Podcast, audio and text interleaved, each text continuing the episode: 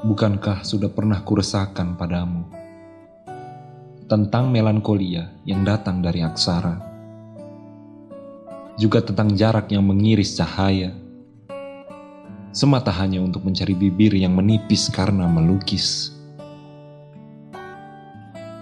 Kepadamu, wanita yang baru saja merayakan kesedihan, Pula saat malam terbius aroma parfum tadi sore dengan wajah tercetak kerut spray.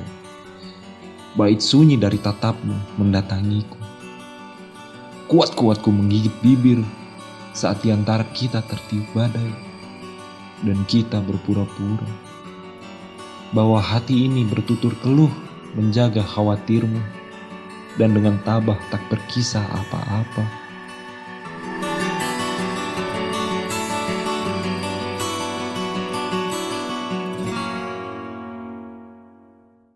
Cerita rahasia pendek di antara kita. Tertulis, terkatakan, termaktub, dan kini ia punya suara. Membuatku merasa tidak ada di mana-mana, sekaligus membuatmu terdengar di mana-mana.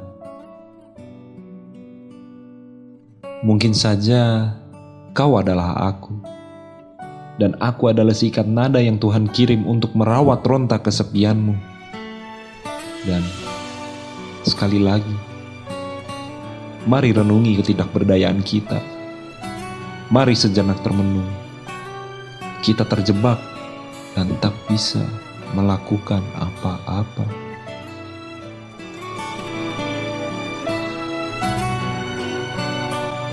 Kepada malam yang menggigilkan ingatan, kepada jarak yang mengundurkan sentuh, kepada perasaan yang harusnya tak dipermainkan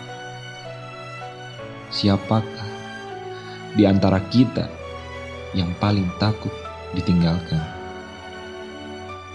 Puisi berjudul Di Hadapan Perempuan Perengkuh Jarak, karya Eprayatama.